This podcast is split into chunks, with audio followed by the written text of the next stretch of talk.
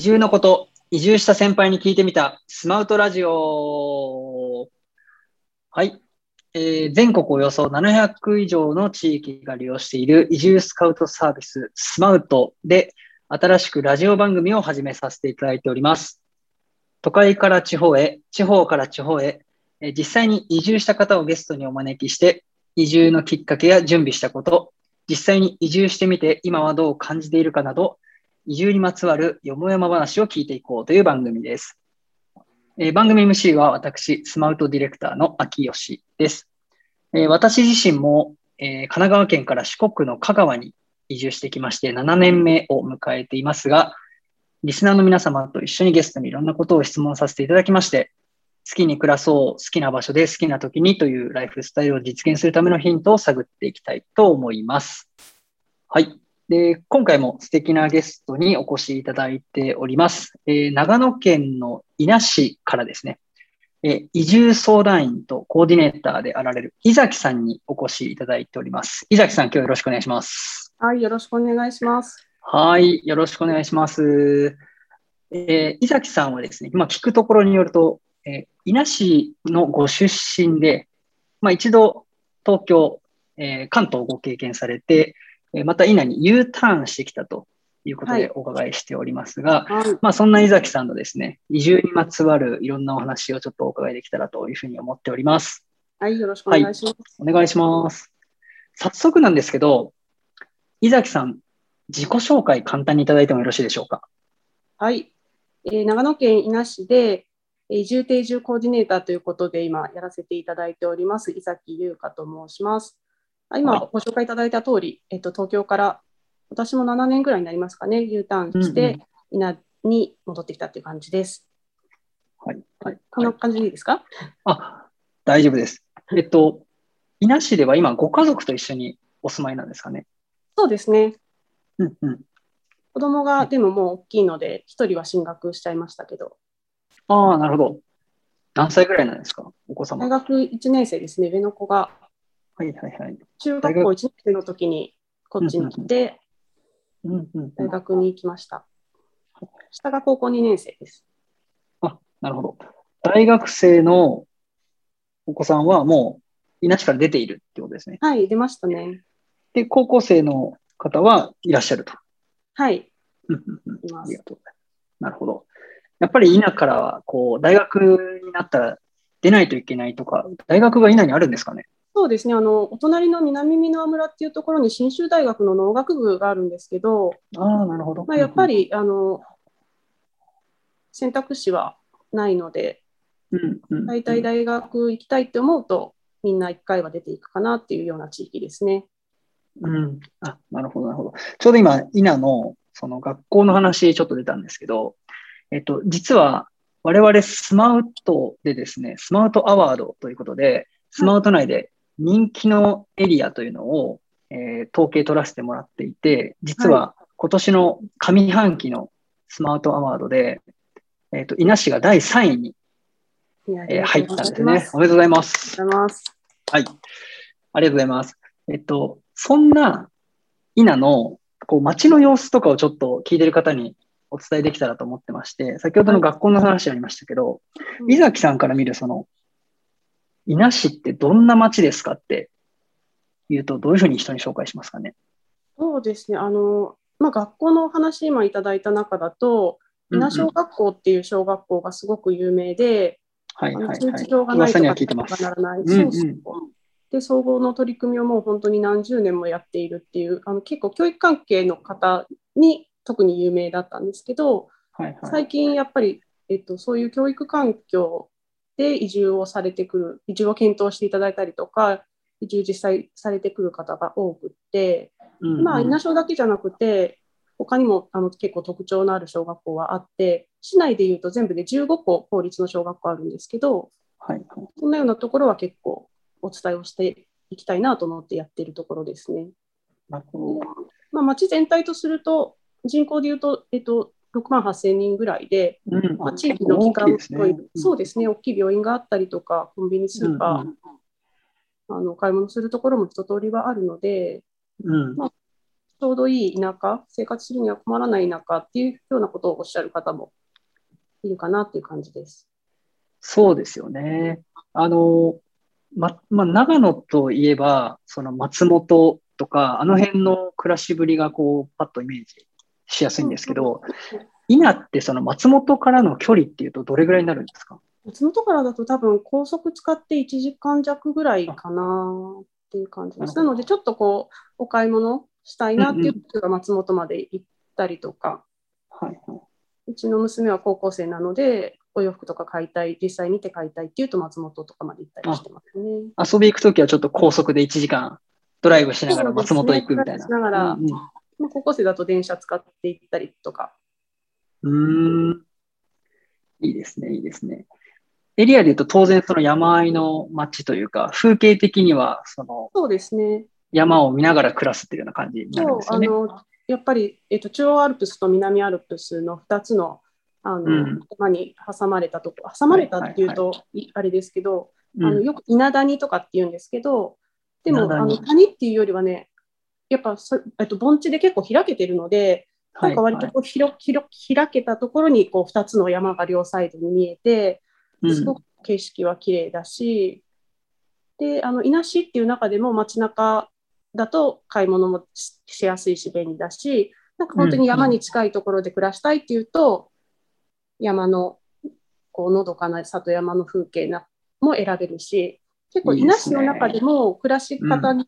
よっていろいろエリアで選べるっていうところもあるかなと思ってます。ああ、そうなんですね。あの、実は僕はあの香川県の万能町ってところに住んでまして、はい、あの、本当に稲の先ほど写真ちょっと見させてもらったんですけど、うん、結構風景似てるなって本当ですか？思ったんです。僕らもあの、讃岐山脈っていう山を見ながら普段生活してるんですけど、はいはい、山あいなんですけど、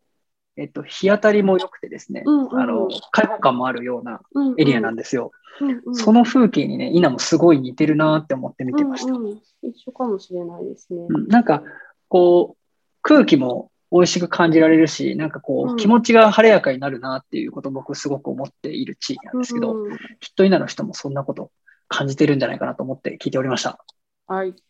同じだと思います。はい、ますそれから、ちょっと気になったワードが、うん、稲小学校の、その、通知表がない。っていうその教育システムっていうんですかね、はい。はい、その辺ってなんかもう少し詳しく聞きたいなと思ってて、通知表がなかったらじゃあ何があるんだっていう話なんですけど。その